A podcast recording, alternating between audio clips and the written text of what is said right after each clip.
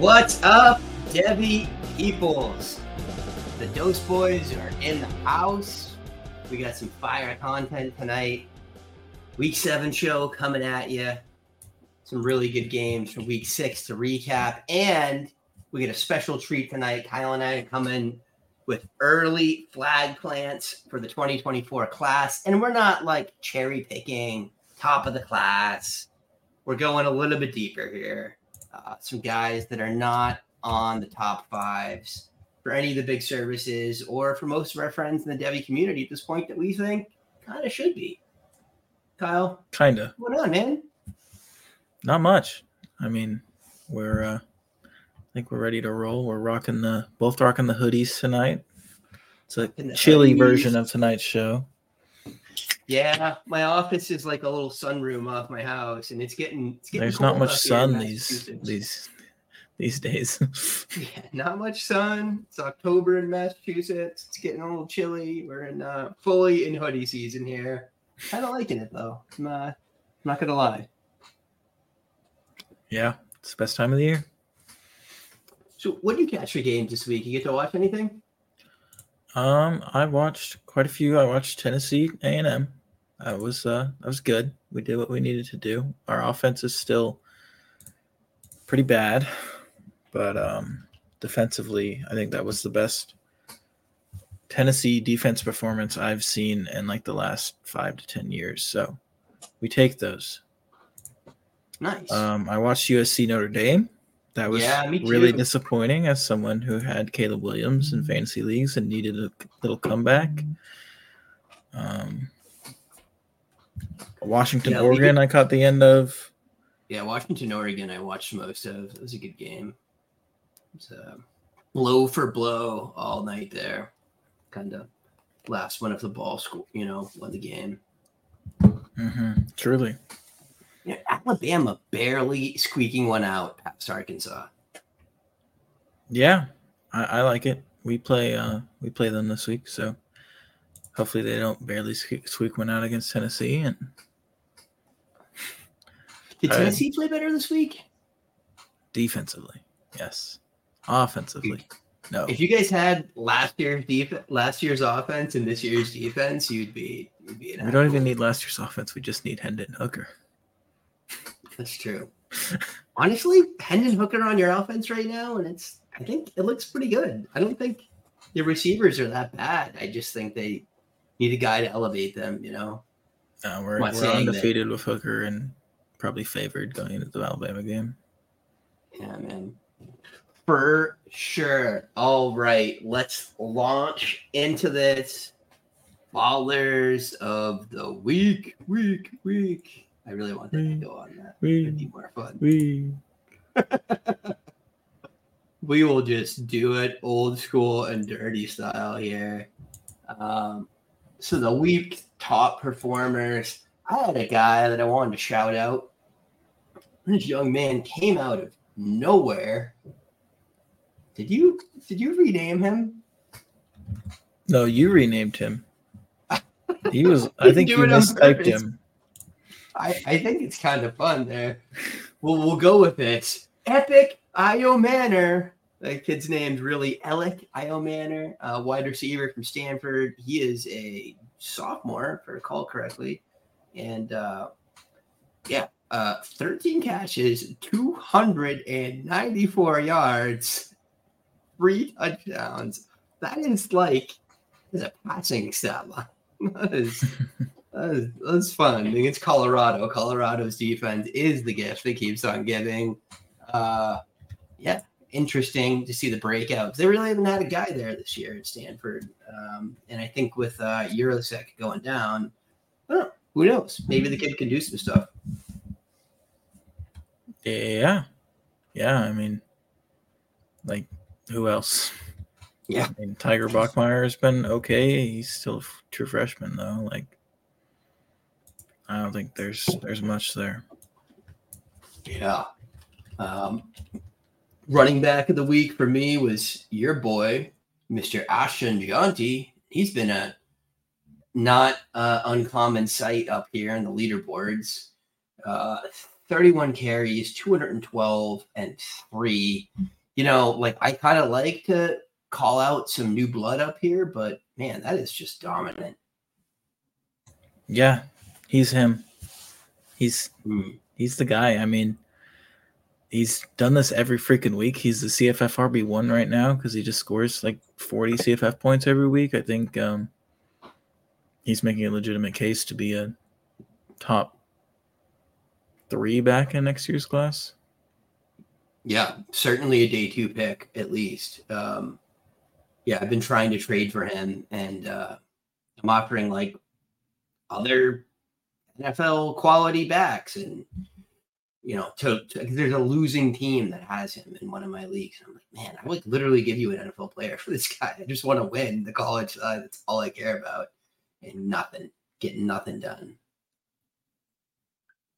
Um, and then uh, a couple of quarterbacks went off. Uh, I'm going to save the actual number one quarterback.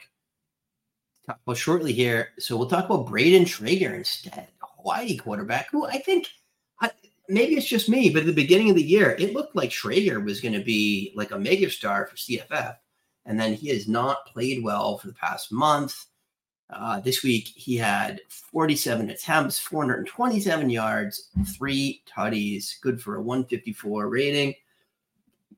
Good game out of Schager.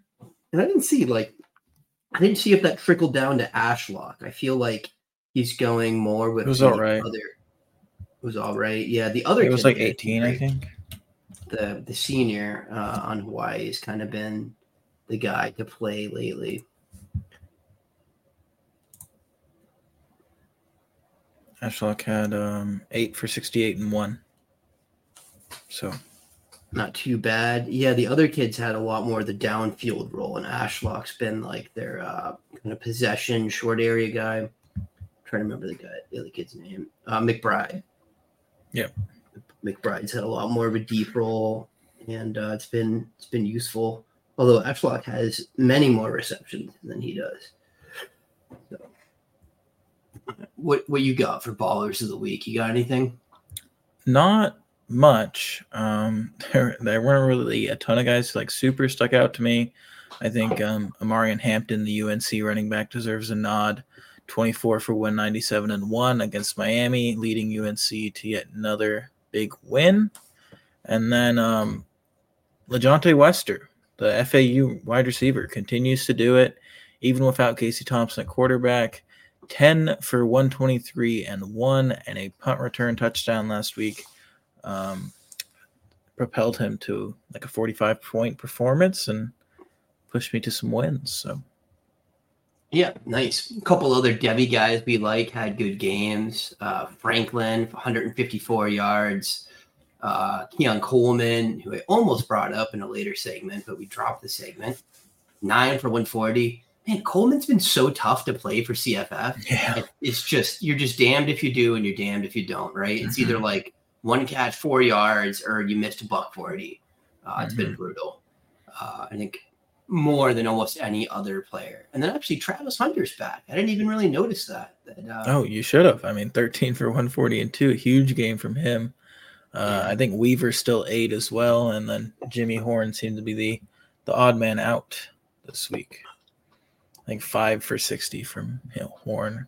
And Yeah. Right. Um, yeah, I mean, and I wanted to talk about Omarion too. Uh, kid's good. I think we talked about him last week though in the breakouts. So we've uh, talked about him a, a couple times, I think. Um, he's having a good yeah. I, I think I think he's gonna be, you know, uh on in are they for real? Maybe we do like a nice segment with like the 2025 guys, you know, kind of do some film on them and, and some stats because I think that would be pretty pretty cool. Uh I think he's gonna be I think he's gonna do well when, when I get down to stats with it. Uh, got the signs of being a good player. So um, all right, man. You got any breakouts worth talking about? Breakouts and busts. Yeah, I'll uh I'll go straight to the QB one on the week, and that is Avery Johnson, the Kansas State true freshman quarterback. Uh, came in for Will Howard in this one, has kind of been used as like a, a rushing package quarterback this season, uh, but he played the entire second half of this K State game this week. He went eight for nine through the air for 77 passing yards, but he ran 16 times for five touchdowns and 88 yards on the ground. Um, I mean, five rushing touchdowns is like 30 points um, for a quarterback compared to like the four point passing touchdown. I think mm. There were some guys who finished ahead of ahead of him in six point passing, but he's the QB one this week in four point passing. So I don't think K State can put him back in the bottle. I think they're going to have to roll with him going forward. Um, I do worry he'll have slightly shorter of a leash than others, considering how good Howard has been over last year, and he's been all right this season. So, you just can you hear me? Yeah. Your audio just went out. Is it still out? Yeah, I got nothing. I'm gonna drop you and then come back. Okay. Or maybe you should drop and then come back. It's you. Nothing, dude. It's you. Why did I say it louder? It doesn't do anything.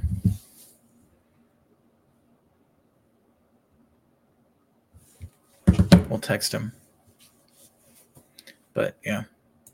Is uh my computer's getting it, so I, I'm gonna assume the people are getting it. Anyway, I don't think Avery Johnson is losing the starting job anytime soon. I think he's super exciting for CFF, um, especially in Dynasty. Um, the one issue I have with Johnson is that he's a little on the small side. Um, so I don't think there's a ton of Devy potential, but it's slightly possible he's just so athletic. I'm not not sure, but the size is a real concern. I think.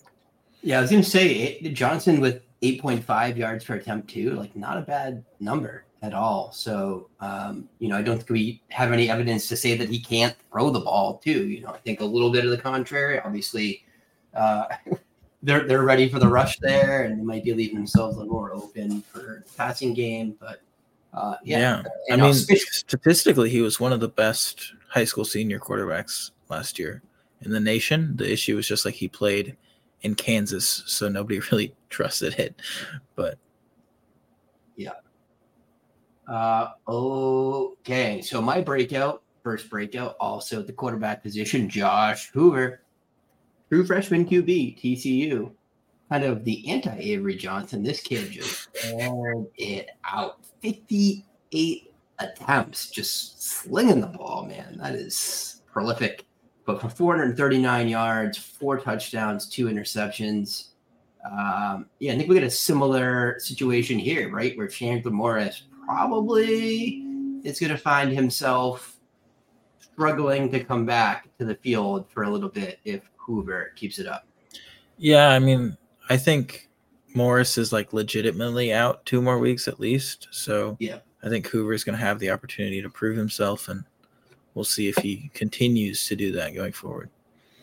Yeah, right on. What you got? I got one more quarterback, and that's um, the Arizona redshirt freshman Noah Fifita. Um, not a huge fantasy line this week because he didn't score any touchdowns, but he did go 34 for 43 through the air for 342 passing yards. And then um, he was filling in for an injured Jayden de Laura. And then at running back for Arizona, Jonah Coleman was filling in for an injured Michael Wiley, and he stole all the touchdowns. Jonah Coleman had 11 carries for 70 yards and three scores this week. Um, this is an offense that you want pieces of, and I I do think Wiley still has a significant role when he comes back, but there's I think there's a chance that um, Jayden de Laura is not the guy going forward, and I, he's been passed up by Noah Fifita. Yeah, Fifita is just stacking good games, man. Um, I just love to see it. He hasn't had a game with less than a 69% completion percentage, hasn't thrown for less than 232 yards the past two games, he's had over eight yards an attempt. Uh, you know, ratings been hovering around 100 or higher. Like, just for a kid making his first three starts at the collegiate level against Washington, USC, Washington State, just solid defenses. Uh, man, you got to Mm-hmm. be excited if you're, uh, yeah, if you're an Arizona fan or if you're a manager of Noah Fifita and Campus Canton. Uh, things look bright. Yeah, he's also a little short, but um, CFF No. I think you you got a guy. Kyler Murray went 101. You know, I don't know if are runs like that, but He's not Kyler Murray. uh, all right, I got a kid. Um, that was a fun breakout whose name I can't say right. I'm gonna do my best. Please don't hate me. I know how it is. I can say it. Yeah, say it. It's Kelly Ackery. Ackery. That's actually much more simple than it looks. Yeah. Um, it looks much more complicated than that. Um, I'll take that right out too. So uh, Kelly Ackery, um, and then I needed that. I needed that stat line. Put his height and Uh, weight in the height and weight, eight eight catches, 223 yards, and two touchdowns. Uh, wide receiver junior at UTEP. And uh, God, what's the kid's name who's been out? Tyrin Smith has been Yeah. out for couple of games now. And it, We'll get you to know, that. yeah, this is one game. We don't know, but you know, could be the signs of something happening here. So I'm gonna monitor. I'm Probably gonna not even throwing. I'm gonna ruin our injury report in the future here. Um, I think Tyrin Smith is redshirting. I don't think he's gonna play again this season. I think Ackery's gonna be the guy for the rest of the year. Yeah. So the other games Tyrin Smith missed, though, he had like three receptions, four receptions. One of them, though, was four receptions, 92 yards. Um, so looks like he's got a downfield type role. Even Yeah, this one, they've also been on 80 their like reception. they've also been on their like QB three Hmm. um because Hardison is hurt. Um, so the passing offense has kind of struggled for the most part, but I don't know. I, I think he's worth the ad. I don't think he's getting passed by Tyrin Smith for the rest of the year. So you might not be like super pleased. You might be, you might just be a dice roll every week, but he'll be productive when the season Yeah, if you've comes got to an end. you've got spots open, it's worth a roster. Uh, one more guy I had here at the wide receiver positions, Ricky Pearsall. You and I have talked about him a lot. I don't think we've talked about him a ton on the show. Don't call him a breakout. I mean, it's a career game for him. Okay. So 10 catches, 166 yards, and a touchdown uh, versus South Carolina. Um, what was a down to the wire type game, right? Yeah. Um, uh, but you know, just a really nice performance from him. I wanted to give him the shout out. And Pearsall's a guy, you know, that you and I both think might have some NFL upside. He was going to get a feature on our "Are They for Real" segment, but we cut it. But I think we'll have to come back to him because I do want to watch some Pearsall film. I I know you've said that he's a nice route runner Mhm. that has a little bit of speed. So So, did you know that Utah has their own Travis Hunter? what? Sione Uh. Vaki. Utah Like the way you safety slash running back. Um, he had 15 carries for 158 yards and two touchdowns this week versus Cal. Um, Utah will do anything except give Ja'Quinden Jackson the ball. So Apparently, they're going to hand it off to the safety now. Rumor is that he's keeping this two way role. He's going to play both sides of the ball. Um, he's an all right defender, 23 tackles this season and an interception. Um, kind of like a, a strong safety type, not really um, a ball hawk, but a, a tackler type type guy. Um, this is interesting. I mean, I think the Utah RB one is the guy worth targeting, and if this offense can click, um, the RB one is worth something. And I think they'll click against these worse Pac-12 defenses that they're gonna. Yeah. so I pulled up the game log, the box score, and Ja'Quinden Jackson also had a good game 22 Yeah, carries, 94 yards, and touchdown. Bryson Barnes, the quarterback, ran it a little bit as well. Um, but yeah, Sione Vaki, 10.5 a clip, on a 72 yard rush, but even if you take that out, he still ran for 80 yards on 14 carries. So pretty impressive. Mm-hmm. And he's 6'0, 208. That'll get it done. Yeah. I think it's interesting. I think it's fun. Um, can't wait to see.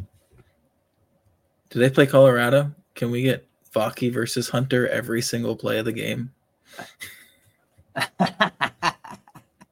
I think they do play Colorado too, right? They have to.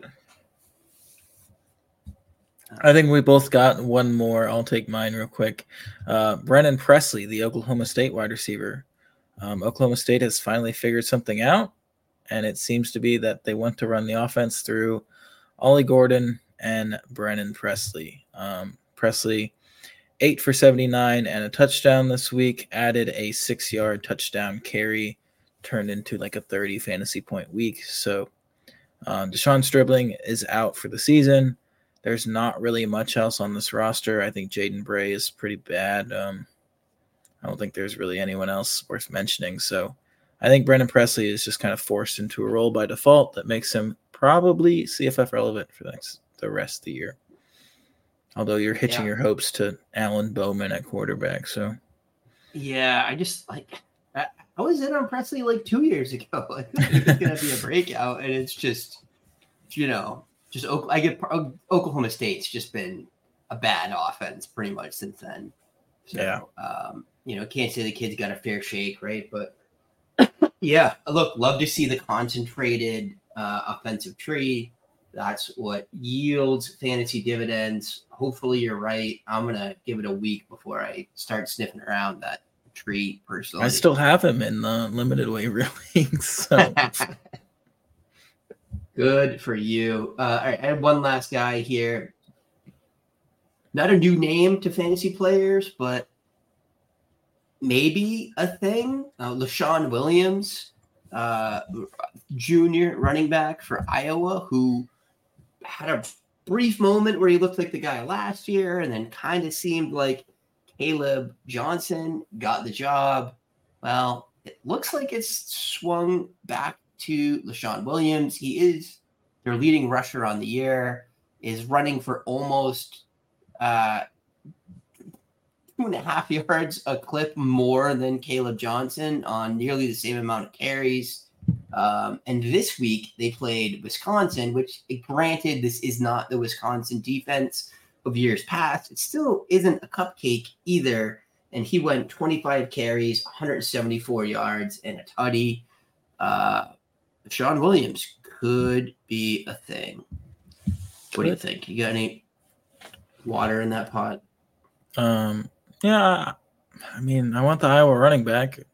I definitely want the Iowa running back when they don't have a freaking passing game at all. Um, yeah. Whoever this guy is is getting 20 carries a game plus. So I think it's a worthwhile addition. Yeah, it seems like Caleb Johnson ain't it. That's fair. But Gavin yeah, Williams so. wasn't it either. No. no, he's had like one good game this year on whatever G5 team he's on. Northern Illinois, I believe. But yeah. Yeah. Uh, okay. We got some, some busts. Busts. Busts. busts. um, Davis Brin is my first bust. The uh, Georgia Southern quarterback. 31 for 52, 271 yards, no touchdowns, two picks, negative 18 rushing yards.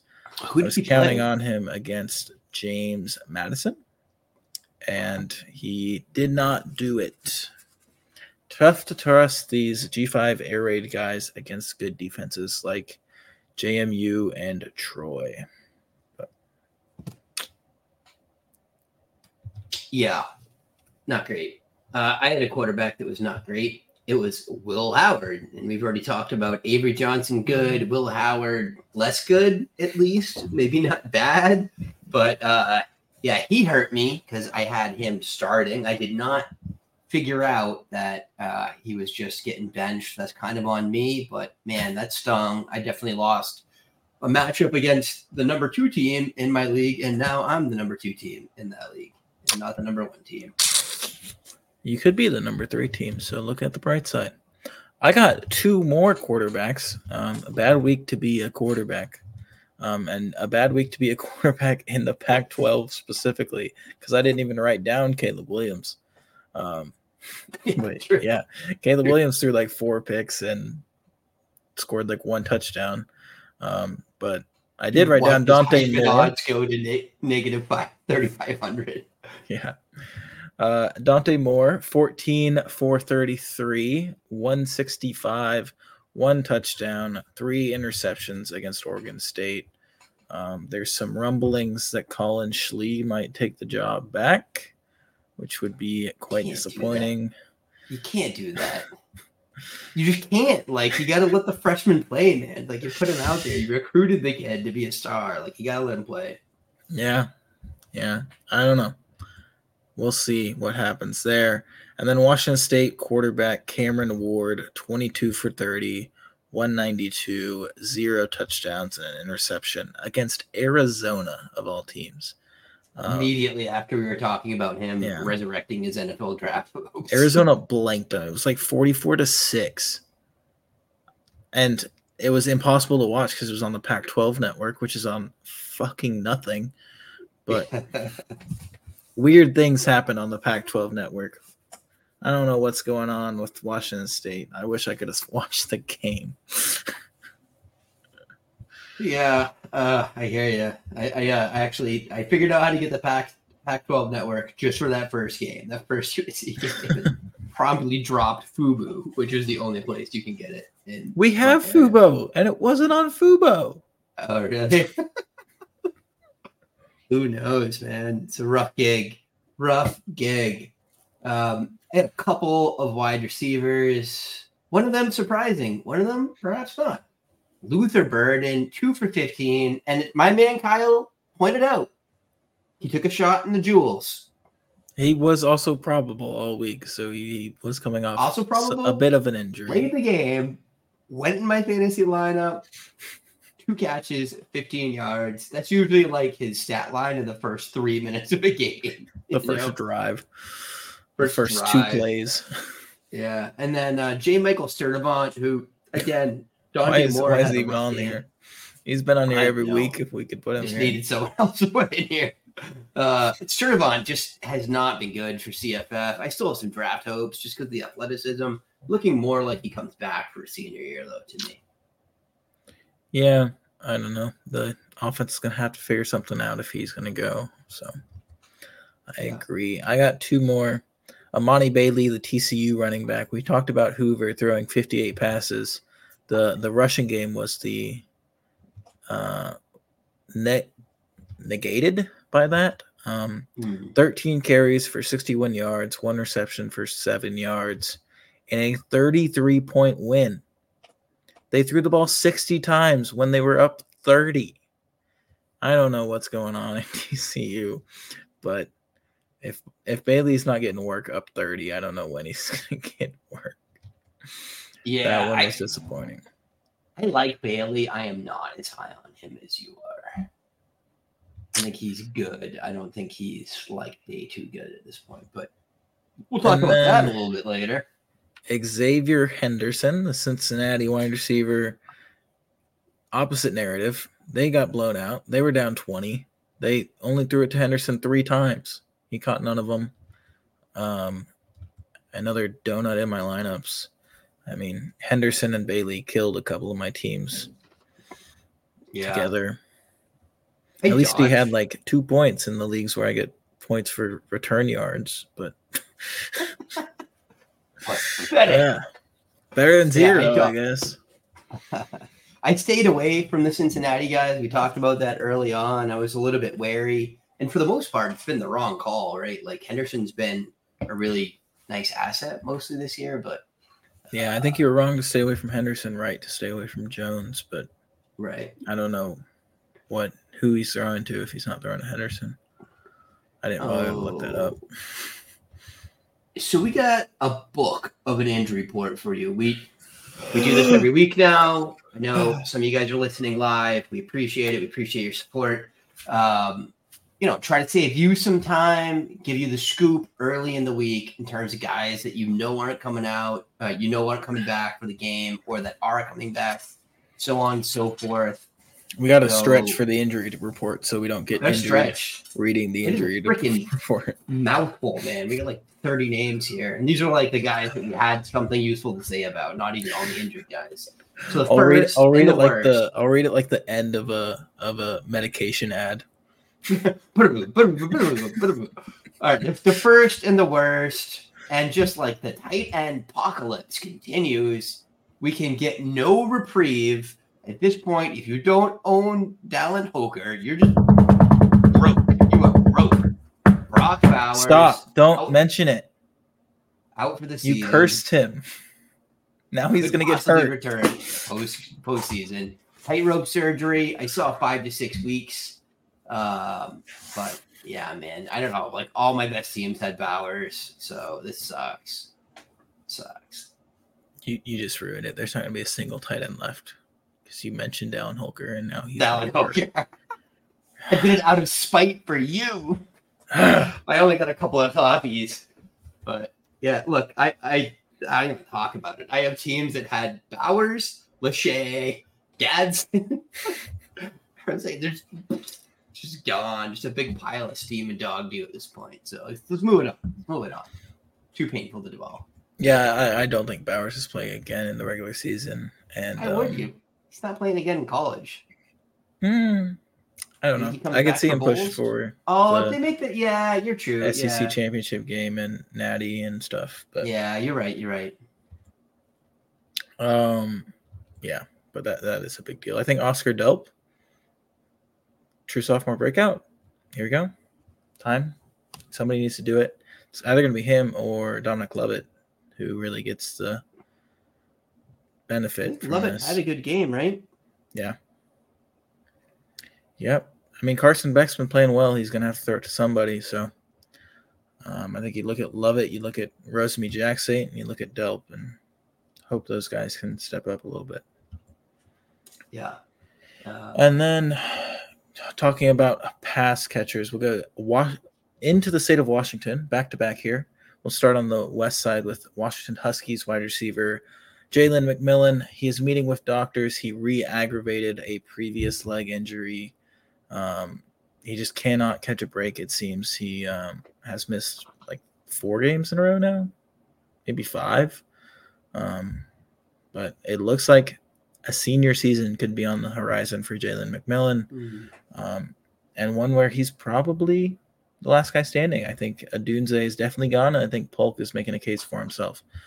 Um, yeah. and then I think if you're, I think if you're like not competing this year and you want to next year, you, you might be able to throw a low ball offer out there for him and, and get him for like a, you know, a cheap piece that people can compete for now. Like my McMillan shares, if you offered me like a Gage Larvadain or something, like I'll take it if I need to win.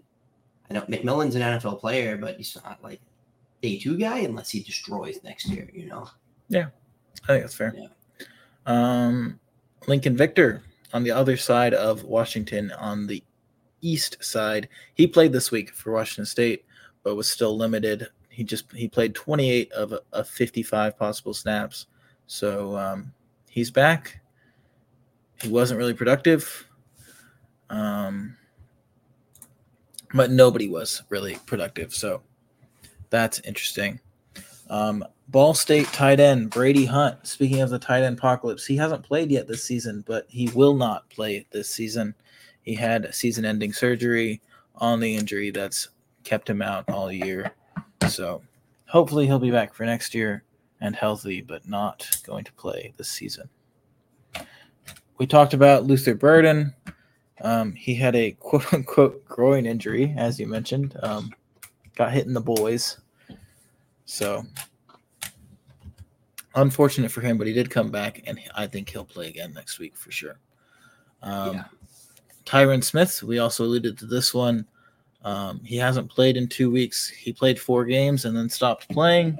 So it kind of seems like he's going to redshirt himself and try to transfer up again, like he did last season. So It didn't work out too good last time. yeah, we'll see how that goes. Um, Jayden de Laura, the Arizona quarterback, who we also briefly mentioned, he was uh, warming up in pregame. Seemed like he could could maybe be available, but they uh, they said even if he is available, he wouldn't have been the starter. Um, probably mostly due to the fact that he was like coming off injury, but there could be something about him just being straight up wally pipped by Noah Fifita and just not having a job once he's fully healthy. Uh, speaking of short quarterbacks that have been pretty good in college, Jalon Daniels, the Kansas quarterback, um, still is suffering from that back injury. Um, it's been a Yeah, tough. he's carrying the team him. on his back. Somebody needs to because Jason Bean sure ain't. But Sure ain't. um, yeah, we he's probably out again this week. So tough sledding for him and his CFF managers. Um, Riley Leonard, the Duke quarterback, is day to day at the moment. Um, did he miss last week? Is that what happened? He got did. It's a couple, three weeks, four weeks now. Oh wow, Got hurt in week three, I think. and they're still balling. Interesting. Um, Blake Good Watson, the Memphis running back, he's been really good this year. He is day to day as well. Um, Johnny Wilson, the Florida State wide receiver, probably out for next week. Um, So is that the the magic tell for when to play Keon Coleman? I mean, it wasn't week one, but Hmm, maybe it is. I don't know. Maybe it is now. I think you should probably should, I guess. Um, Erick All, speaking of tight end apocalypse, uh, a knee injury to him this week. The the guy who replaced Luke Lachey looked pretty good, injured as well. Um, doubtful for this week. I think this could end up being a more serious injury. It kind of looked like it was going to be, and then, but not a ton of news yet. Um, on a good note, Arizona State wide receiver Jordan Tyson back at practice this week. He's still at Arizona State, right? Yes. Yeah. Um, so he could come back and play for them. Oh, he was formerly of Colorado. That's what happened. So Yeah. Good Um, freshman breakout. Like really yeah. good data profile. yeah, not much in the quarterback department for his teammates though. So temper expectations. Um, Kobe Paysour, the UNC wide receiver, he has a broken foot. He's done for the season. Devontae Walker and Nate McCollum are the guys. And Walker scored his first UNC touchdown this week. So I think he's in for a good rest of the year. Caden Prieskorn, the Ole Miss tight end, should play this week. If you're counting on him, that's unfortunate, but I understand. I'm counting on worse. Um, Trey Harris, his his fellow teammate, is at wide receiver, probable for next week as well. So they should have both those guys ready to go. EJ Warner suffering from a concussion. Did he not play this week? Is that correct? He was like a surprise Uh, inactive, wasn't he? Yes. Or he got hurt early in the game, one or the other. Yeah, I think um, a lot of people expected him to play, and then he didn't. Was what happened. So that's unfortunate. Probably going to be back. I don't know. Max Johnson, the Texas A&M backup quarterback, was injured versus Tennessee. Not entirely sure what it was. It could just be like some soreness. He got he was on the ground a lot. Um, so very possible they uh it seems like his injury's not huge. So possible he comes back, but if it is My poor Evan Stewart. Jeez Louise. yeah, he, it was a wrist injury. So he played through it for the most part last week, but um it's also like a, a situation where he could just be getting replaced anyway because he hasn't been particularly great. But the Someone question is Conner Weigman Who? robot leg, please. Robot leg. Who is Kyle their Whitman, third get string it. quarterback? Oh, it's oh wait. No. Was Evers there? Is that what I'm thinking of? Uh, no, there's a guy like that though that you're thinking of. You look that up. I will rattle off the rest of these real quick. Like Chandler Morris, likely Wally Pipped, out for a month anyways. Benjamin Yurosek, Stanford superstar tight end. Arm injury. No more information. Tanner Mordecai, hand surgery. He's out for the season, Kyle? Yeah, out for Um, the duration. Yeah. Yeah, for a and while. Then, uh, um, Braden- Texas A&M quarterback is Marcel Reed. Who I was thinking of. interesting. I was also thinking of Eli kid. Stowers, but he already transferred to New Mexico. Mm, Um, but yeah, Reed, Reed, the athletic Nick Evers type guy. Nick Evers was at Oklahoma anyway, but you know that type of guy who's not super super good, but I don't know. Um, yeah, Mordecai. Speaking of Nick Evers, Nick Evers is not the backup quarterback for Tanner Mordecai, like I had hoped.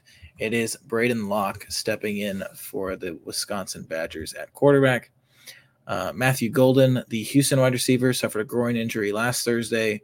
He went through um, practice on Friday, so he is questionable for Texas, probably going to play. Nate Noel, the App State running back, tweaked his ankle on just one carry last week. Uh, super unfortunate if you played him in CFF because he is not getting auto subbed for that performance, but still giving you a zero. Um, not sure what his status is going into next week. Um, Tyree Shelton, the mm, Louisiana Tech running back, was hurt last Friday against Middle Tennessee. Um, not exactly sure what happened, but doesn't seem to be long term. And Louisiana Tech is on a bye next week anyway, so he should be back for their next game. Jawhar Jordan, the Louisville running back, um, not sure what happened there either, but he did leave that game with an injury pretty early on. So, an unfortunate performance for his bag holders. And um, we'll keep you updated if he misses some other weeks and if we learn what happened.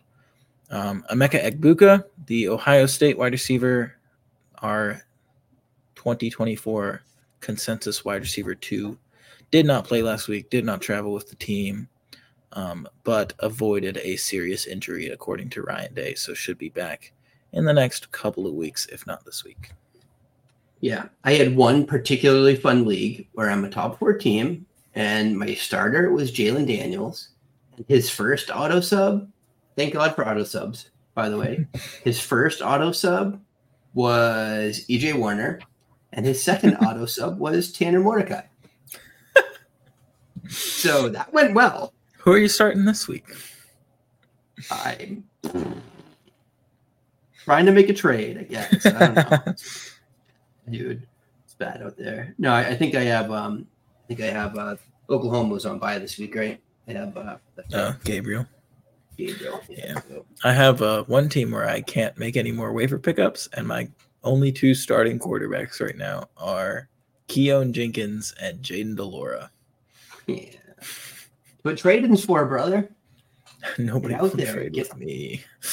Get hustling. Plus, it's those it's not even worth it at this point. I think I'm two and four, but Oh, you suck. If you suck, it's the suck. only league where I suck.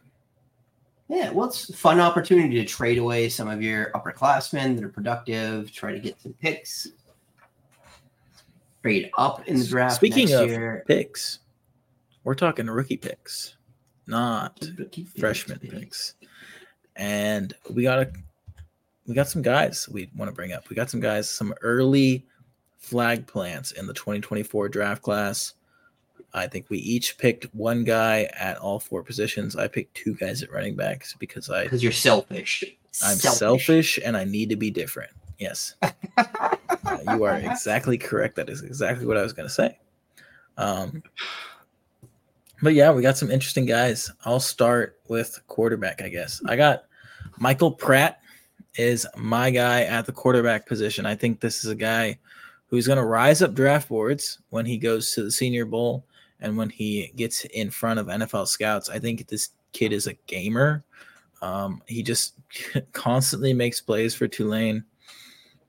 In this game that we're seeing on screen right now, if you're watching live, he uh, took on USC in last year's Cotton Bowl, and Tulane ended up winning that game. It was a huge performance from him. Well, legitimately, it was a huge performance from Tyjae Spears, but Michael Pratt did lead a very impressive game-winning drive to beat USC by a point in last year's Cotton Bowl. Yeah, um, we're actually rolling 2022 season highlights right now, so these will be in there. There'll be a lot of other nice stuff too. Um, and then la- this year, through four games, he's only played four games. He missed weeks two and three because of an injury. Um, struggled a little bit in week four, coming back from that injury, but um, through four games, 65 for 92, good for 70.7% completion percentage. Uh, PFF's adjusted completion percentage puts him at 75.3. So when you account for drops, he looks even even better. Uh, 926 yards through those four games, so averaging a, a healthy like 260, 270 type. Um, or I guess that's 240, but you know. And then nine touchdowns in those four games to just one interception. He's took care of the ball, um, moved the offense as they should, and has his team winning games. They are um, a one loss team this season. Their one loss coming to Ole Miss with Pratt out. So um, he's just a guy who's been winning games for the past two seasons. I mean, Tulane was a top 10 team at the end of last year. I think there's absolutely a path where they could be that again this year. And um, if he plays in a Cotton Bowl again, he's getting he's getting NFL eyes as a true senior. So I think um, he's a guy who just has a ton of tools um, he's athletic enough to play NFL quarterback. He has a big arm, um, and he just like makes plays out of structure, and but is also pretty good at making the plays in structure. So, I think Michael Pratt's a guy who who rises up draft boards.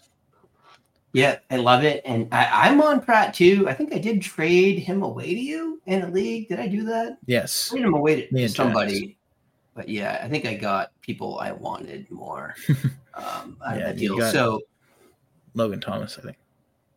Christian Logan Kirk. Thomas. No, Christian that was Kirk. no. I think that was a CMC deal where we got Pratt. Yeah. Yeah. Yeah. Anyways, um, oh yeah, yeah, it was yeah, it was definitely CMC. I was like, yeah, I wouldn't have traded Pratt for Logan Thomas. I, I was sad enough to see Egbuka go on that deal, but I, it, Christian Kirk's just 27 year old Emeka Egbuka, to be fair. so look, uh, yeah, Pratt, you said it, like arm strength, escapability. Uh, he's careful with the ball, and I think that's one of those things that it's easy to overlook as like a fantasy football guy, um, but the NFL teams care about a heck of a lot. Um, yeah, I'm with you. He's got a shot that was a nice one, right? uh, he, he, he certainly has a shot. I think he's got the traits, um, pressure to sack ratio. I'd, I'd, like to see a little better, but um, it's not terrible.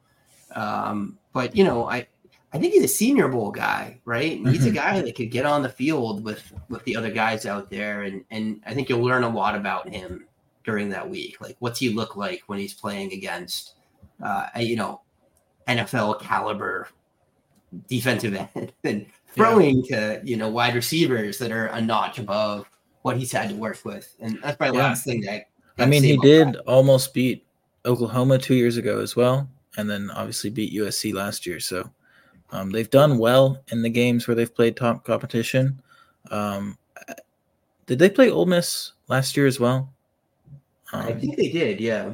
Yeah, I, I think he played pretty well in that game too. I was disappointed that he had to miss the game against Ole Miss this year. I think that would have been big for his resume. But um, yeah, some nice throws here. He puts a lot of zip on the ball. The ball placement's great, like leading his wide receivers in strides. Granted, this is a highlight reel, right? we are not watching game film. Um, so you know, if you're if you're out there on YouTube watching this right now, don't get too excited about highlights. Go watch actual game film cut ups. Um, but for our purposes of talking about it on a show, highlights sure are fun. Yeah, he's also a guy who who throws it downfield consistently. Um, he has an 11 yard A dot this year and a career A dot of 9.7. Um, we love to see that number above 10. Um, so I think uh, he's definitely willing to push the ball downfield, and that's what we like to see as well. Yeah. Okay. I think uh, it's enough on Pratt. You agree? Yeah. Cool. All right. We'll take it so- to your much worse quarterback. Possibly i think we'll you know again we'll find out a lot about both these guys in the draft process so this is a guy again this isn't he's not my top quarterback but he's a guy i want to talk about because he does not get really any draft buzz and yet he has some really nice data points It's because he looks like he looks like this knife. He's about that thin. Yeah. If you turn him He's, sideways, he uh, disappears. Not the most robust quarterback, and uh, and that's mean and hurtful. You're skinny people shaming, Kyle. Good. Uh, They deserve it. so we're, we're talking about Jayden Daniels, LSU quarterback, uh, having uh, just ridiculous year this year, following up on a good year last year. You know, last year he performed at a level neither one of us thought he was really capable of doing, and this year he has built on that. Um, 212 attempts, 2,293 yards. Yes, that is over 10 yards an attempt. That is nice. 22 to 3 touchdown interception ratio. Got a couple of nice weapons out there, but let's listen to some of his advanced metrics here. Not to drown you guys in data. Hey, if you want to listen to the data, watch the nice game film we provided for you. That's fun too. Uh, his adjusted completion percentage when you take out drops 81.2%. That's pretty damn good. Uh, 135.6 NFL QBR leads all quarterbacks with at least 180 dropbacks, but that's starting quarterbacks, right? Um, 7.7% big time throw percentage. That is sixth in that same group. Only 2.2% turnover worthy plays. That is 66th in that same group. Not the lowest number, but certainly a good number. Again, you talked about having an ADOT of at least 10, uh, 10.2. That's 22nd uh, amongst, you know, starters. Uh, you know, that's a lot of good stats, man. That's he's he's building himself a data profile that I think might well uh, do very well in my QB model. And my QB model the past few years has been absolute fire. It has been on fuego. Um, very few guys it's liked that weren't successful, right? I think the last guy that was in my top tier that wasn't successful was uh, what's the kid that passed away? Uh, Haskins. Washington. Yeah, Haskins was the last guy that I liked. Um, so a, a lot of good. Don't get me wrong, some ugly with Jayden Daniels as well. Obviously, as you said, he is light for the position. That might single-handedly uh, keep him from being really a first-round guy. Um, and then this is a stat that you and I both care a lot about pressure to sack ratio because it tells us how good he is about making those decisions under pressure, getting rid of the ball when he wants to get rid of the ball, when he needs to get rid of the ball, and not playing hero ball. And he has gotten ugly 23.9%. You and I were shaming Shedeur Sanders over a number very comparable to that. That is something that absolutely has to change if he's going to play on Sundays at all. Uh, and I think for me, that was one of the big red flags about Malik uh, Willis. You know, not that Malik Willis's data profile was good otherwise, but that was the big thing for me about him that you could look to and be like, this is not an NFL quarterback. So is Jayden Daniels a top five quarterback in this class? Could be. I don't think there's really Would like be by default. Yeah. by default, yeah, that's what I'm saying. There's not really elite talent outside of the top two. There's a few other guys that have some really elite traits, but just haven't been able to put the full profile together or have massive red flags like Penix, just the injury history, the size with Penix. He's not much bigger than Jayden Daniels. You know, Jayden Daniels at least had that mobile quarterback profile 40 attempts this year, 612 yards, four touchdowns on the ground. I mean, he's averaging almost 100 yards a game on the ground. It's like 80 something. Uh, you know, and we know the NFL is just drooling over uh, rushing quarterbacks. So I, I do think the NFL is a little bit measurables fixated unless a guy has really just provided like all world type production, which Jayden Daniels isn't quite in that bucket for me yet. But damn, I mean that that is some nice stats that he's put up so far this season and really elevated a team. Uh, didn't really look so good at the start of last season. Uh, I think you got your big knocks out. I mean, do you got anything to hate on him other than just the size and the pressure to sack? Um, I think he benefits from this offense being significantly better than quite a few of the teams he's played. Yeah. Um, like when he's not playing like Florida State or whatever, he's like kind of just stands there. Um, and like nobody's gonna stop him from standing there because like the LSU line is good and hmm. um, people get open when you can just kind of stand there for a while. So um, yeah. I think that's been a lot of it. Yeah. So I think we'll we'll learn a lot about him in the draft process. I assume he's coming out. He's got to come out. I think Pratt. I think he legally has to. Yes. Yeah, he's a fifth year player this year. Yeah. Daniels. I think yeah. Pratt has a COVID year if he wants it. If he wants Pratt it, but I think Pratt. I think Pratt gets to like at least if he's not around one quarterback, he's a day two quarterback, and like that's a good outcome for him as a G five quarterback, right? Like you should mm-hmm. take that opportunity. Yeah. He's not going to increase his draft capital much.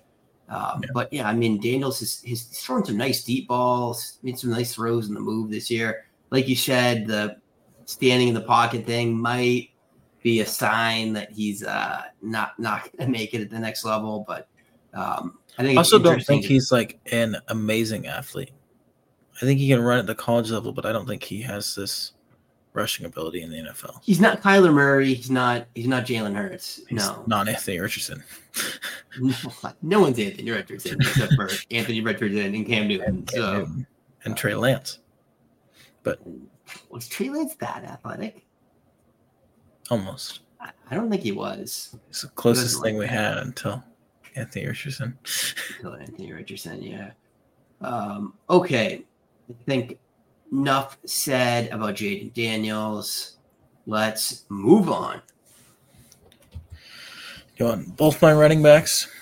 Uh, I was gonna do one, and then I'll talk, and then you can talk.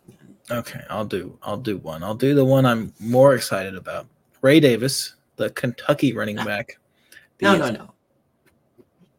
I have the film queued in order. oh my god. It's fine. No, no, Ray Davis, fine. you're good. You're fine. good. You're good. I got it. I adjusted. Don't worry about it, dude. Don't worry about. Don't worry about little old Erik over calling here. out, so. calling an audible. Um, the Kentucky running back, former Vandy running back, former Temple running back, um, 110 carries this year for 778 yards and eight touchdowns. The counting stats are pretty fantastic already. Um, but the you dig a little deeper and the stats still look really good. He has 7.1 yards per carry, which is tied for second in the SEC, 18th in the country.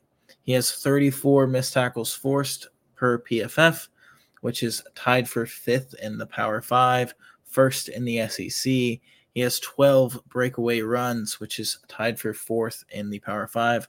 Breakaway run being a run of 15 yards or more. He's averaging 4.44 yards after contact per attempt, which is good for seventh in the Power Five. And then he has 14 receptions for 194 yards through the air, good for 1.49 yards per route run, which is pretty impressive for a running back, and an A dot above zero, which means he's not nothing. Um, and he's just a guy who like has a good size speed mix.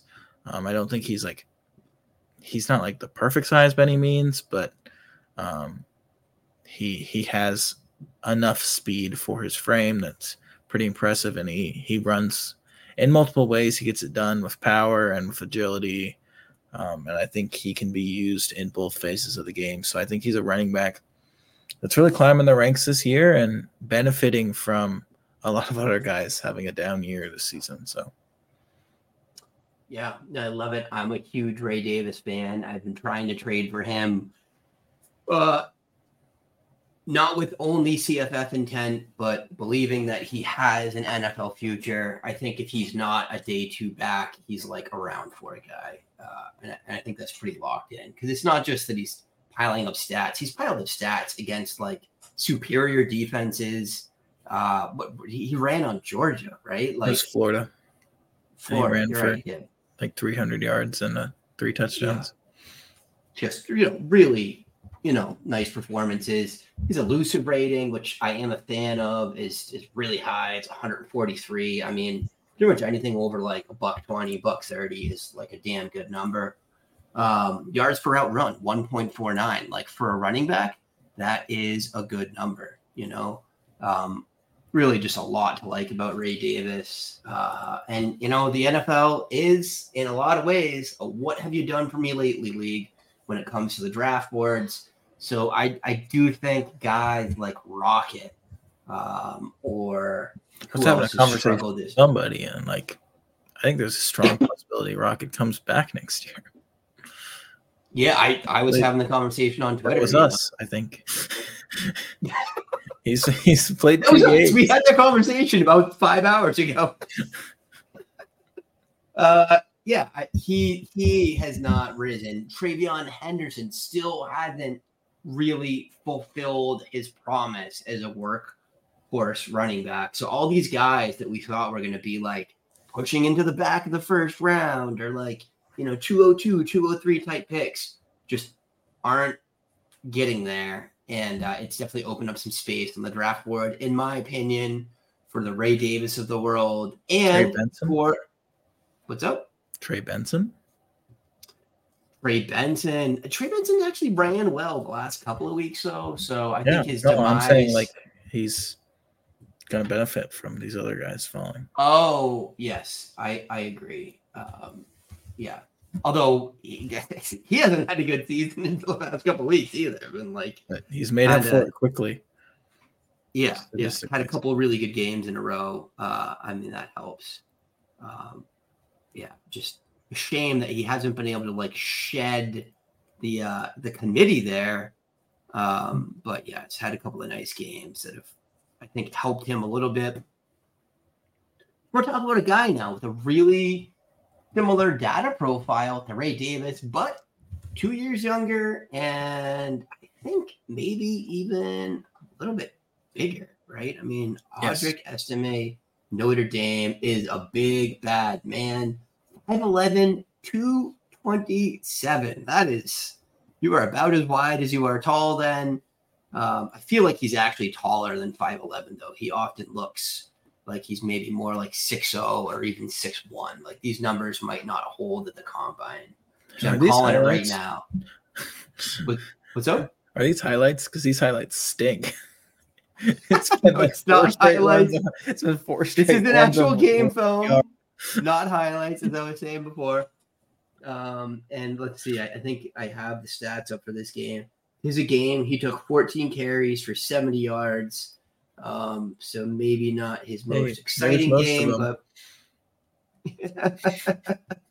anyways, Audric Estime. So on the he has had a couple of really big games. 126 carries, 787 yards, nine tutties in eight games. He was going for 4.22 yards after contact per attempt, a shade lower than Ray Davis, but 39 missed tackles for us, more than Ray Davis. 11 catches for 93 yards. And really, we want to see a certain volume of pass catching, and he's kind of trending towards that. You really want at least 20, 25 passes, uh, receptions. I, I, I like over 40, but like 20, 25 at least tells you can do it. I do like the efficiency, though, too. Efficiency in pass catching is very important at the running back position. You want to see a guy that can be explosive with it. Where's It's he? with the Where's he catching What's the up? ball? Where's he catching the ball? His ADOT is at zero point three. So Yeah, acceptable. screens. Well, anything above zero is better At than least, at below least he zero. caught some slants or some flat Yeah, routes. but Yeah. yeah, you. I, I would love my personal like love is one, zero is like acceptable. Yeah, and and, and I'll say this: I, I what really sold me on Estime for uh, as being an NFL back was so a few weeks ago. I think two, three weeks ago. I think three weeks ago now, and uh, and it was a breakaway run up the right sideline, and just he had like forty yards with defensive backs running behind him, not being able to catch him. And I said, damn, I think he's pretty fast, you know, like they, they, you know, they, they say if you're, I, I assume these weren't the fastest defensive backs, but I, I, I looked at that and I was like, he's at least running like a four or five, you know, at least. And at 227 pounds, if you run a four or five, like that's very athletic. Very. I mean, that's like uh faster than David Montgomery or James Conner at the same size. Uh, those are guys who've been very successful NFL backs. They're also guys that caught a few more passes, but had similar data profiles in college in terms of just being tackle breaking machines and piling up yardage and touchdowns. So I think there's a lot to be excited about for this young man's future. I have a comp. I think he's I, I think he's Isaiah Pacheco with draft capital. Pacheco is real fast though, right? Yeah, but they both run really fast in a straight line and don't move quickly laterally. Yeah, I just I don't think Pacheco breaks tackles quite at the clip Estime does, but yeah, like I don't hate that at all. Um, yeah, I'm not a huge fan of Estime. I don't. I think the like I think it's an insane lack of lateral movement. Like you watch his film and there's like no jukes. He just runs into somebody and then just keeps running through them. But sure, you can do that against guys who aren't going to play in the NFL. The Vita Vea is not going to get. You're not going to get six yards running through Vita Vea. but I don't know. I, am not a huge Estime fan. I think he's kind of one dimensional, but um, I do think it is trending to where he will have draft capital. I do think that's going to be interesting, but I don't think I'm going to be the one who's biting in rookie drafts. I honestly, he's he's like a second round pick. I don't think you have to spend much. Um, I just uh, we're actually in the middle of a dynasty nerds rookie draft right now, and it's uh interesting to say the least. Where players are going. Blake Corum went ahead of Estime. Raheim Sanders went at two two oh five. Hmm. Two oh five. Well. Oh, I didn't realize Troy Franklin was still on the board. I would have taken him over. My we'll, bad. We'll dudes. move on. Um, I got like I said, I got two running backs. Um, this other guy is a guy that I wanted to bring up because he's near and dear to my heart. and I think he's pretty good. I think he's better than the stats suggest. And that is Tennessee running back Jaylen Wright. Um, kind of took over the lead of this three headed monster they got with uh, him and Jabari Small and Dylan Sampson mixing in. So um, he has 80 carries this season for 570 yards and a just one touchdown. He's averaging 7.1 yards per carry, the same number as Ray Davis, so also tied for second in the SEC, tied for 18th in college football. 23 missed tackles force, which puts him at fourth in the SEC. 13 breakaway runs, which leads the SEC and is third in the Power Five. So he's a guy who um, is hitting those home runs. Um, I mean, 13 breakaway runs and just 80 carries is pretty impressive obviously this offense kind of lends itself to those a little more than some others, but um, he is getting through the line and getting past people. So impressive there. And then 3.69 yards after contact per attempt. That is um, more than good enough for what we like to see, I believe. And then through the air, um, pretty disappointing. 10 receptions for 58 yards. He can catch a football, but he cannot catch a football past line of scrimmage. I don't think he has a single target past line of scrimmage. he is currently averaging a a dot of negative three. So, um, you know, purely getting the passing volume as an extension of the run game. So not really a receiving threat, but um, I think he's just a good runner of the football, and he makes men guys miss, and he he uh, finds the hole, and I think he accelerates really well. So I, I like Jaylen Wright quite a bit. Yeah, I think he's. um He reminds me a little bit of like uh Darrell Henderson with a little bit more like uh, wiggle. Yeah, you know, like that. A little taller, but like kind of explosive, um, straight line guy. Yeah, I think um uh, pretty. I, I think he's a little limited in the NFL, but I, I do think he's going to be a guy who will find himself getting some snaps and some carries in the NFL. Um, yeah, I think he'll be the lightning guy in a committee. You know, that's what I, that's what I think his role is going to be. He's going to be the, you know, change of pace guy, something like that. Although it's tough to be like a really productive change of pace guy if you're not also the third down back. And I think he's more likely like just the change of pace guy to the primary first and second down back.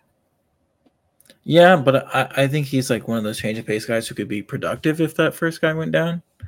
Yeah, um, for sure. Henderson after Akers was hurt, you know. Yeah, you know Pollard light. I don't think he's as dynamic as Pollard, but Yeah. same same idea. I mean, that's Pollard was Zeke's change of pace guy. So okay, I don't want to get too stuck on the running backs. We got a lot to talk about here still. So I guess I guess we flipped the order now, and now Okay. we're talking about my wide receiver Oh, first. Okay. We can talk about mine first. I'll Okay. talk about mine first. so, my wide receiver I want to talk about this is a guy I think's a sneaky riser. I didn't really fit the profile of the guys I would usually be very excited about. I love production. I love multiple years of production. I love early production. And Trey Harris offers me none of those things. And yet, I, I do think he's an interesting player. I do think he's a guy that gets draft capital, if not like day two draft capital. But he's a guy that I think could like just dominate at the Senior Bowl and really have that like Josh Palmer ish kind of, you know, draft day uh, outcome, you know, uh, wind up, you know, wind up getting drafted higher than people think he should. But I think he's got some traits that will endear him to an NFL team. Um, mostly the kid's a downfield weapon. Um, let me rattle off some stats at you while we roll this sweet, sweet highlight film. Uh, 4.8 yards per route run. That is just a stupid number. I will say it's a little bit of a small sample size. He's played five games. He has only caught 17 passes for 367 yards, six touchdowns, missed a little bit of time this year, but has been like really dynamic when he's been on the field. Uh, 13.4 A dot. So he is like, you know, he catches some intermediate passes, but he's mostly a downfield guy. Uh, 10.6 yards after the catch per attempt. Um, I think you see it a little bit here. He's just fighting for yards. He's a guy that has some legit athleticism. I mean, you don't get that kind of yards after the catch without having some juice, as Kyle Mhm. would say. Um, 21.6 yards per reception. That's a stupid number. And he's excelled both against zone coverage and man coverage. I love that. Uh, shows a guy that can really operate in, in different ways and uh, can't easily be taken out by you know one scheme or the other. 4.15 yards per route run against man, 4.8 uh, against zone. Um, so there's a really nice data profile he's building. The knocks, obviously, like I said, I no early production, no early breakout. Those are big, big sins on a data profile for me. But the NFL cares about that stuff a heck of a lot less than I do. I mean, this is a kid that's going to have a nice draft process and get drafted higher than all of Devy dynasty heads would ever have thought a few months ago. What do you think about Harris so far, Kyle? Yeah, I mean, I think he he was really productive last year, wasn't he not? I think he had close to 100 receptions last year at Louisiana Tech. Um, obviously, a totally different offense and a Oh. totally different. Um, yeah, no, he had 925 yards at La Tech. You're right. You're right. Actually, Just- he's a sophomore breakout, so he does have a nice data profile because the Yeah. 584 yards must have been at least a 20% share there. So I, I take back all the bad stuff I said. Harris has a nice data profile. Um, and actually, I think he's played out wide a bit this year too. Because at La Tech, I think he was mostly a power slot. Let me see if I He's can. on the that. smaller side, isn't he? No, dude, 6'2, 205. Yeah. So I mean, this is a guy that has like a nice looking profile. Yeah, playing almost exclusively out wide. So that's that's a valuable profile to the NFL. I say it right now, he's a round three wide receiver. Yeah, helmet scouting. He's Jonathan Mingo. He's better than Mingo. Mingo. No, I agree. I agree. Yeah, Mingo's like without the he's, he's Trey without the actual like dynamism, right? Still? Like Mingo is just big, strong, fast guy. Yeah, he's been all right this season. I have some Mingo, and I'm not too terribly disappointed. My wide receiver feels kind of obvious. He's been a guy that like a lot of people are starting to latch on to now, and I think they should because, like you said, he has everything that we want to see: early production, multiple years of production, multiple teams of production, and that is the Colorado State wide receiver Tory Horton. Started his career at Nevada with Jay Norvell, um, is ending his career at Colorado State with Jay Norvell, um, but his freshman season, he had 20 receptions for 336 yards and five touchdowns. Um, and then in 2021, 659 and five touchdowns, and then really broke out last year as a junior with 1,131 receiving yards, eight receiving touchdowns. He continues to just put up some great numbers this season, as he already has 58 receptions for 689 yards and six touchdowns. Folks, we've he's played six games um, he's still got six on the schedule and probably a bowl game.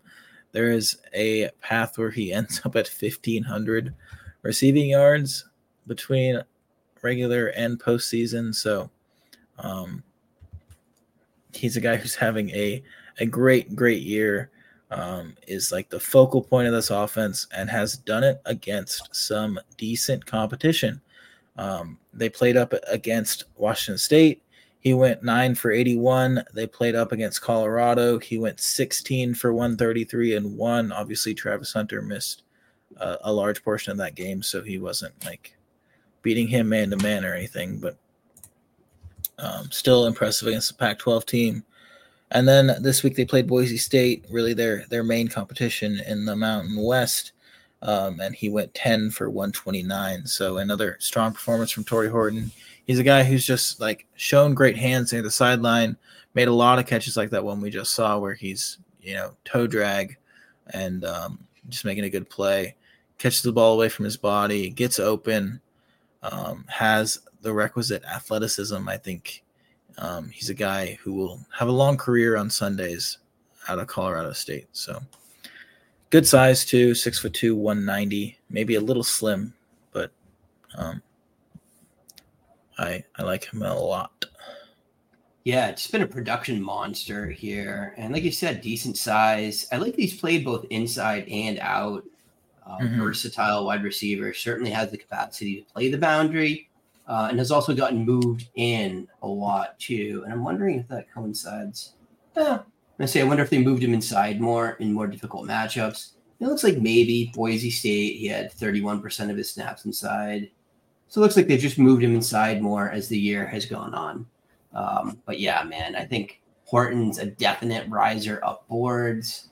He's four-year player as well, right? Mm-hmm. Um, but that's kind of expected mostly when you're a G5 guy. Yeah. So um, yeah, I generally I'm out on G5 guys for the NFL. Um, I don't know. I feel pretty positive about Horton right now. I just I, I guess the recent track record of G5 guys has left me stinging a little bit. Really, Skyy Moore was was a tough pill to swallow. Uh, is there anyone else that's got me bad lately? I, I don't think so, but really, uh, Rashee Rice. Uh, Rashee's been decent, dude. Yeah, yeah. He's. I, I actually I was out on him just because like really no significant. Like he had flashes early, but nothing world beating until his senior year. I mean, that's like, you know, you were three years older than some of the guys who are playing at that point, but he's been probably the best Chiefs receiver. That's damning with faint praise after, you know, other than Kelce, obviously, but I think he's got a real future in the NFL. And I can't say that about anyone else playing that position for the Chiefs right now. I think the rest of them are going to get worked out pretty quickly. However, it seems like the Chiefs are determined to follow in the footsteps of Bill Belichick and the Patriots and just give their all world quarterback a big bag of dog poo to throw to. But also the greatest tight end of all time. So also the greatest tight end of all time. Kind of little bit, um, speaking of tight ends, we'll move on to tight ends. And I do want to mention really quick. Um, I think Dallin Holker, Tory Horton's teammate, is the very obvious choice here, but I think we're both kind of avoiding it because he is the obvious yeah, choice. Too obvious, yeah. Yeah, he feels like the tight end two or three in this class. Well, three behind Bowers and Sanders at this point. So, um, a better season than Sanders, but I, I think Sanders' athleticism. Yeah, Sanders is at Texas. yeah. Yeah, exactly. Just just gets weird. Although, two, dude, I'll say as a, as a Sanders manager, two weeks in a row with one reception, it's freaking awful out there. Well, we do have guys lower than him, lower than Holker that we want to talk about. And my guy is Jaheim Bell, the Florida State tight end, former South Carolina tight end, definitely on the smaller side at six foot three, one or two, uh, 39. Um, more of a move tight end type guy, but I think if he can find a role in the NFL where he is listed as a tight end and is actually a slot wide receiver, I think he's talented enough to do that. And um, that is a very fantasy relevant role, albeit he's not really a tight end. Um, so I like Jaheim Bell a lot. He has that kind of athleticism that puts him like in those tiers of wide receivers. He, I think he really is just a big wide receiver. Um, 10.4 ADOT this season, 1.82 yards per reception, 11 yards after the catch per reception. Mm. Um, so he's a super athlete. Um, gets the ball down the field and behind the line of scrimmage and just makes plays once he gets it. Uh, 14 for 280 for 238 and two so far this season. Um, so a little bit limited on the production, but um, we'll probably end up with close to 600 yards a season. Um, and I think he's a pretty dang good player. I'm just messing up the film here. I'm sorry. I was trying to find some more because it was kind of short. So uh, yeah, look, a Jet Jaheim Bell is a guy that I like more for the NFL than for college. I think the past few years, he's a guy that we were on like two years ago, right? Like mm-hmm. early breakout, had some really nice games. Where was he playing? South Carolina. It's just South Carolina, right? Yeah. Mm-hmm.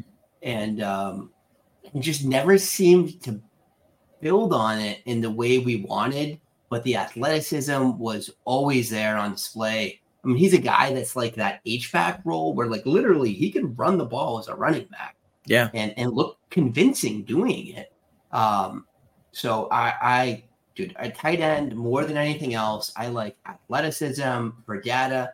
I like yards after the contact, um, yards after the catch, like more than almost anything else. And that and just pure yards per route run, raw production at the tight end position. And he has all of that in spades. I mean, that is just a stupid yards per route run number. And honestly, 10.4 A dot, it's a nice like downfield role for him too, where a lot of these guys you'll see uh, lower than that. Even Brock Bowers, 6.1, right? Like Brock Bowers yeah. is just killing the world on like uh, uh on like slants, right? like slants and quick outs and like just that's that's what he's doing. And it makes sense. He's a speedster size, but uh, you know, Jaheim Bell is playing a little bit of a different role than that.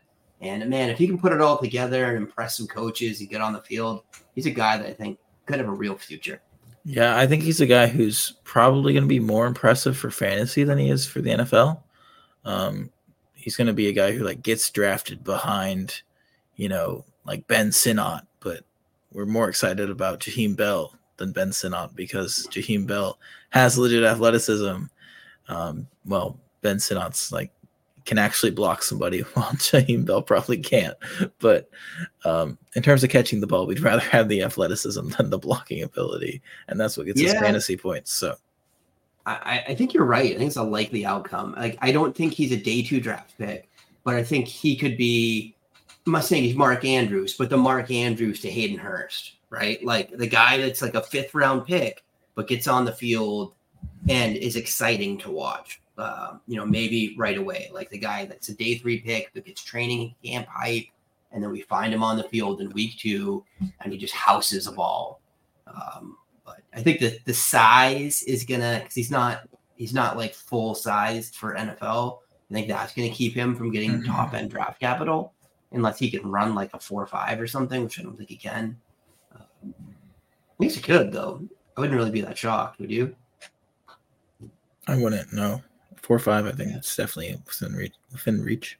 Yeah. If he runs a four or five, then it's like it's on. It's all bets off. right? Yeah. Um, but I, I don't think that's super likely. Um, but I do think he's a guy that is worth investing in now, where he's like pretty free. And he might help you on the college side. Um, like I've got him as like a throw-in for trades, honestly.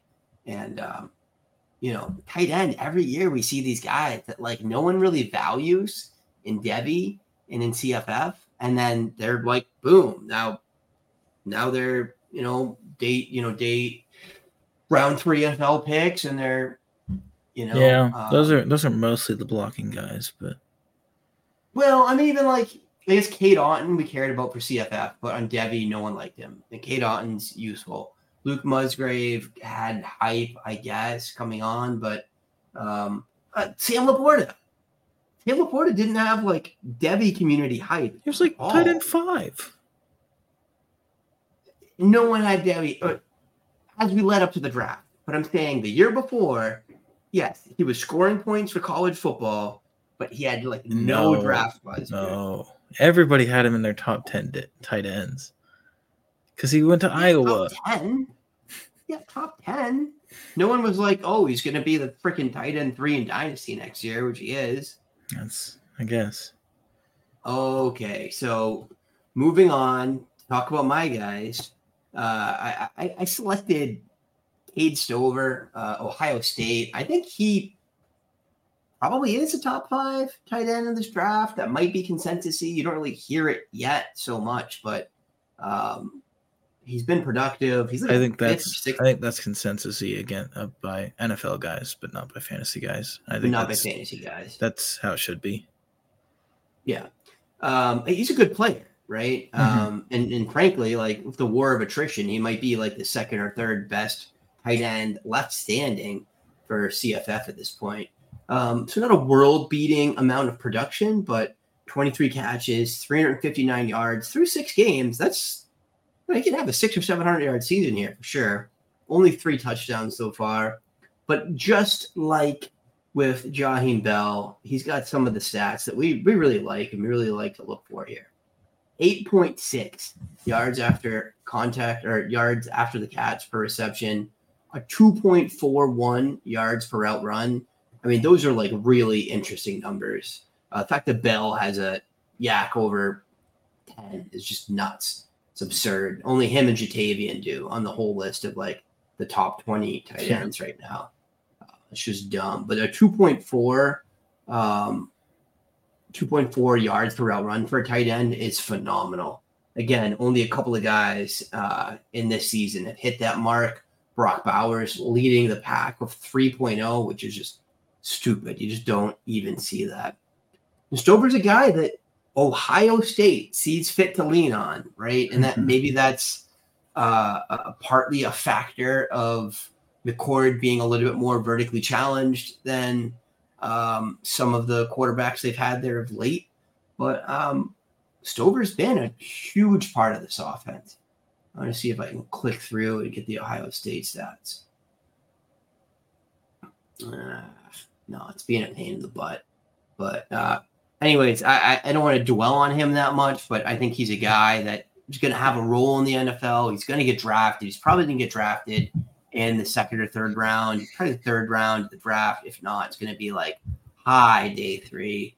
Um, you know, w- w- typical size. He's like the prototype. He's like 6'5, 250 pounds. There's not much to dislike about him from a Devy standpoint. For sure. All right. What? We're almost Waiver done. wire? Yes. Waiver wire.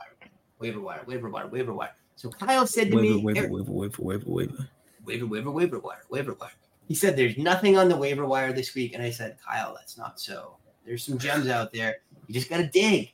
You gotta dig sometimes. So as per usual, my top claims this week are the guys that just ought not to be out there. Um, Arliss Boardingham, we told you to pick up last week. He went off again. You know, I don't think anyone was calling it that he was going to really be a thing for CFF right now. But look, the kid keeps catching seven balls a game. Like he's a thing, you know. Um, and he's definitely a thing for Devy because he has athleticism, he has size, he should be rostered. Um, and a couple other guys that are kind of in that category, but not so much for Devy, but for CFF. One is Xavier Restrepo of uh, Florida. Kyle's at Miami. Miami. Miami. Um, another big day. Uh, just he's been super productive all year. Um, right? Did he have a bad game this week? No, Um, I don't think so. no. Xavier, someone did though, right? You had a bug. Henderson. Henderson. Yeah, yeah, I was getting confused. Xavier Restrepo, not Xavier Henderson. Another good game. And then Joey Hobert, who Kyle's been telling you to pick up since like June when we did our show for Texas State. Um, has just been dominant. It's another 100 yard performance by him. Look, these guys are going to cost you a dollar or two, and they might help you win the CFF championship. And then I had a couple kind of more Devy CFF dynasty picks for you. Josh Hoover, we talked about earlier, TCU, 400 plus yards, first start, freshman. Get him on your squad. I had two really deep dives that I think are pretty interesting. One is Devin McCuin, um, true freshman at UTSA. Uh, back-to-back games of eight targets. This week was 94 yards and a touchdown. But as we were talking about earlier, Tyrin Smith maybe not coming back. So UTSA has a void at that wide receiver one position. It could be McQuinn. Seems like he's getting the volume. We like volume. And this guy, I think, is real interesting to the point where I almost don't want to tell you guys about him, but I am because the kind of guy I am. His name's Chase Sowell, ECU, six foot two, 187 pounds, back to back games with 10 or 12 targets. This week he was, uh, I don't even know what I did there, 11, 120 yards, I think. Oh, yeah, yeah, 12 targets, 120 yards, and a touchdown. You could tell I was getting cooked when I uh, wrote this because it doesn't make any sense. Kyle, what do you got? I got two guys that fit in that first column of guys who just why aren't they rostered yet? Uh, make sure you get them. And the first is, I think, the most obvious Holden Willis, the mi- Middle Tennessee State tight end, um, is still only 28% rostered. He is, at this point, he's going to end up as a tight end two on the season um, just because there's nobody else left. Um, he's like a probably a 15, 16 points per game guy. So um, definitely going to fill your need at tight end. I think even if I had Holker, I would be picking up Willis just so none of my league mates can get him because there's nothing left. Um, and then at quarterback, Zeon Chriss, the UL Lafayette quarterback, had a huge game last week. Um, a guy who runs the ball really, really well.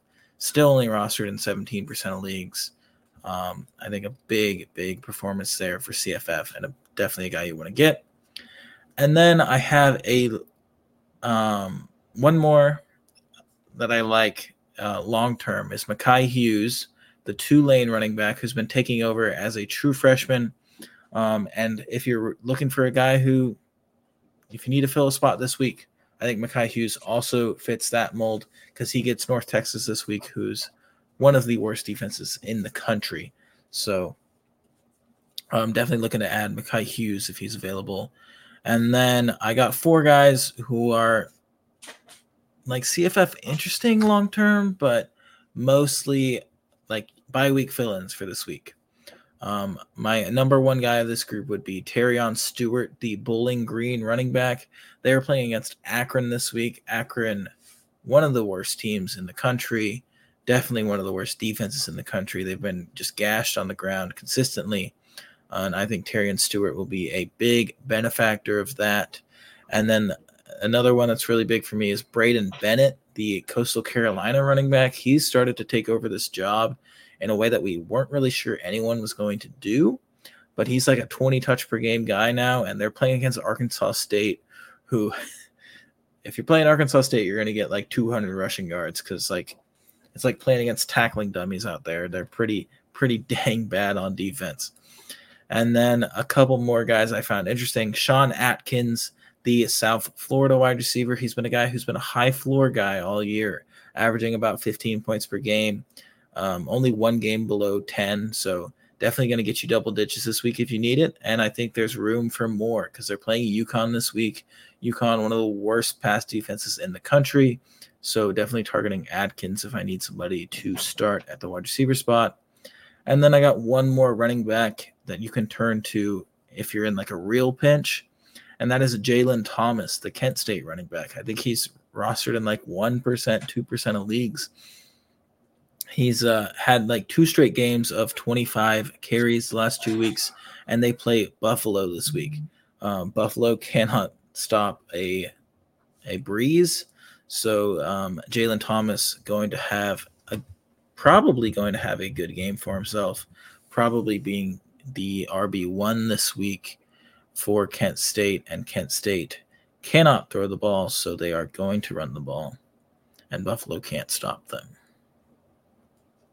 All right, all right, all right. We got uh, all your waiver wire needs met as per usual. Thanks for that, Kyle. It's really good stuff. Uh, look, if you guys appreciate this content, leave us the review, subscribe, follow the channel, follow Kyle at KL Fantasy, KL underscore fantasy. Follow me at EK Baller. No underscore. We appreciate you guys. What? I said no underscore. No underscore. You have a no, yeah, no underscore. No, you have no underscore. I don't, I don't do the underscores. I only overscore. That's overscore. ah. All right, we got to go. We appreciate you guys. Uh, check back in next time. Seriously, leave us a review. We appreciate you. Dixieland Delight is about the state of Tennessee. Go Balls.